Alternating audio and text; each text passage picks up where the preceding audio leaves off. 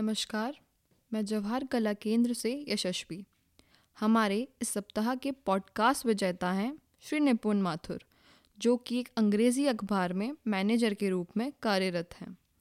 आप पिछले छः साल से थिएटर से जुड़े हुए हैं, साथ ही कई बड़े स्टेज प्लेस और नुक्कड़ नाटक में हिस्सा ले चुके हैं। आज के पॉडकास्ट में हम सुनेंगे श्री राम गोपाल विजयवर्गीय द्वारा संपादित पुस्तक वासंती। इस किताब के पहले पाठ दो घड़ी के साथी के गद्य का वाचन श्री निपुण माथुर कर रहे हैं। तो आइए सुनते हैं दो घड़ी के साथी के एक गद्य को।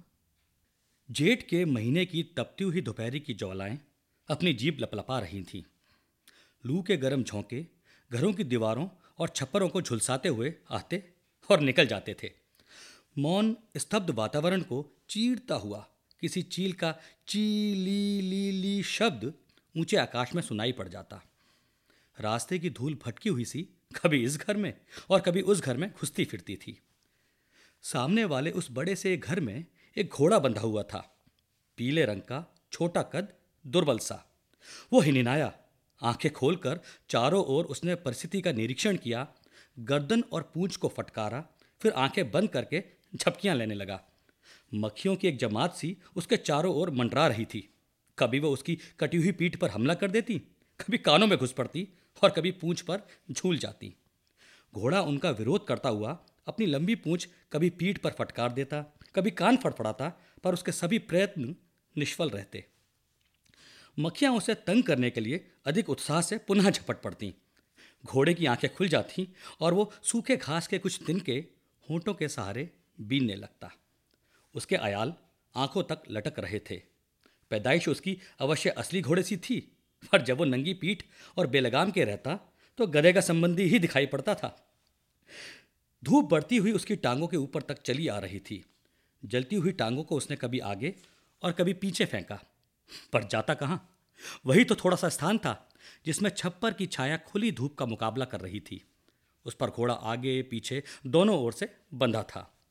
खर खुट खर खुट की मंद ध्वनि वायु में सरसराई। एक बूढ़ा बैल पैर घसीटता हुआ उधर आ रहा था। रास्ते की धूल का गुब्बार उड़ाता हुआ। खुर उसके ढीले पड़ गए थे। एक सींग टूटकर लटक रहा था। कंठ के नीचे की खाल झुरियों से सिकड़ी हुई टांगों तक झूल रही थी। आँखों से पानी और मुँह से लार टपक रही थी। पीठ की हड्डियाँ एक एक निकली हुई थी और शरीर के रोम प्राय उड़ गए थे। कंधा कटा हुआ था और नाथ टूटी हुई। वो लटकता सा, झूलता सा चला आ रहा था। कभी कोई सूखा तिनका दिख जाता तो उठा लेता। कुछ चबा जाता, कुछ वापस गिरा देता। किसी दीवार की छाया दिखती तो एक क्षण ठहर जाता, फिर चल पड़ता। वह उस घर की ओर आया, जिसमें घोड़ा बंधा था। वह घर में जा घुसा। एक दृष्टि चारों ओर सिर उठाकर फेंकी। धूप ही धूप बिखरी हुई थी। जलती हुई, तपती हुई। घोड़े के सामने घास के तिनके बिखरे हुए देखकर वो घोड़े के पास आ खड़ा हुआ। नत दृष्टि झुके हुए कंधों से उसने ना तो घोड़े को कुछ संकेत किया, ना ही कोई सम्मान दिखाया। दो तीन तिनके बीने और चबा लिए। इस धृष्टता का घोड़े ने भी कोई विरोध नहीं किया। वो ऊँगता रहा। बैल ने देखा, कुछ छाया है।